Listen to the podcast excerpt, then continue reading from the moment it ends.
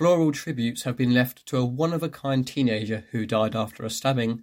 Almost 100 jobs could be created after a new contract has been secured at Sizewell C, and West Suffolk NHS Foundation Trust will benefit from a national 10 million government investment in breast cancer screening. My name is Cameron Reid, and this is your daily news update from Suffolk News. Up first, numerous floral tributes have been left to a one of a kind Haverhill teenager who died after a stabbing. Harley Barfield, aged 16, died yesterday morning after the stabbing on Monday in a car park next to Strasbourg Square. One of the floral tributes reads, Love you, Harley. We will see you soon, brother. We will never forget you.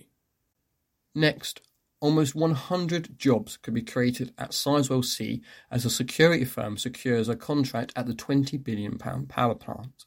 G4S has been awarded a £4.3 million contract from EDF Energy, who will run the plant, which has already seen over 50 people from the county given roles.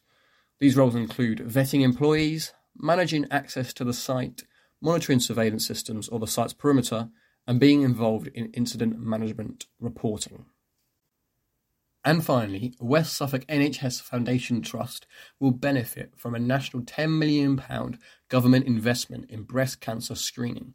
It has been confirmed that the Trust, which runs West Suffolk Hospital in Bury St Edmunds and Newmarket Hospital, will receive funding for a new unit and also upgrades to two of its existing ones.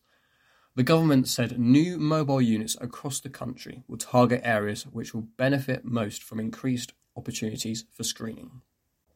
Well, thank you very much to all of you for listening. That is everything for today. Don't forget to follow Suffolk News on Facebook, Twitter, and Instagram, and make sure to listen on Spotify and Apple Podcasts too. You can also subscribe to the IM News app. Just head to suffolknews.co.uk slash subscribe.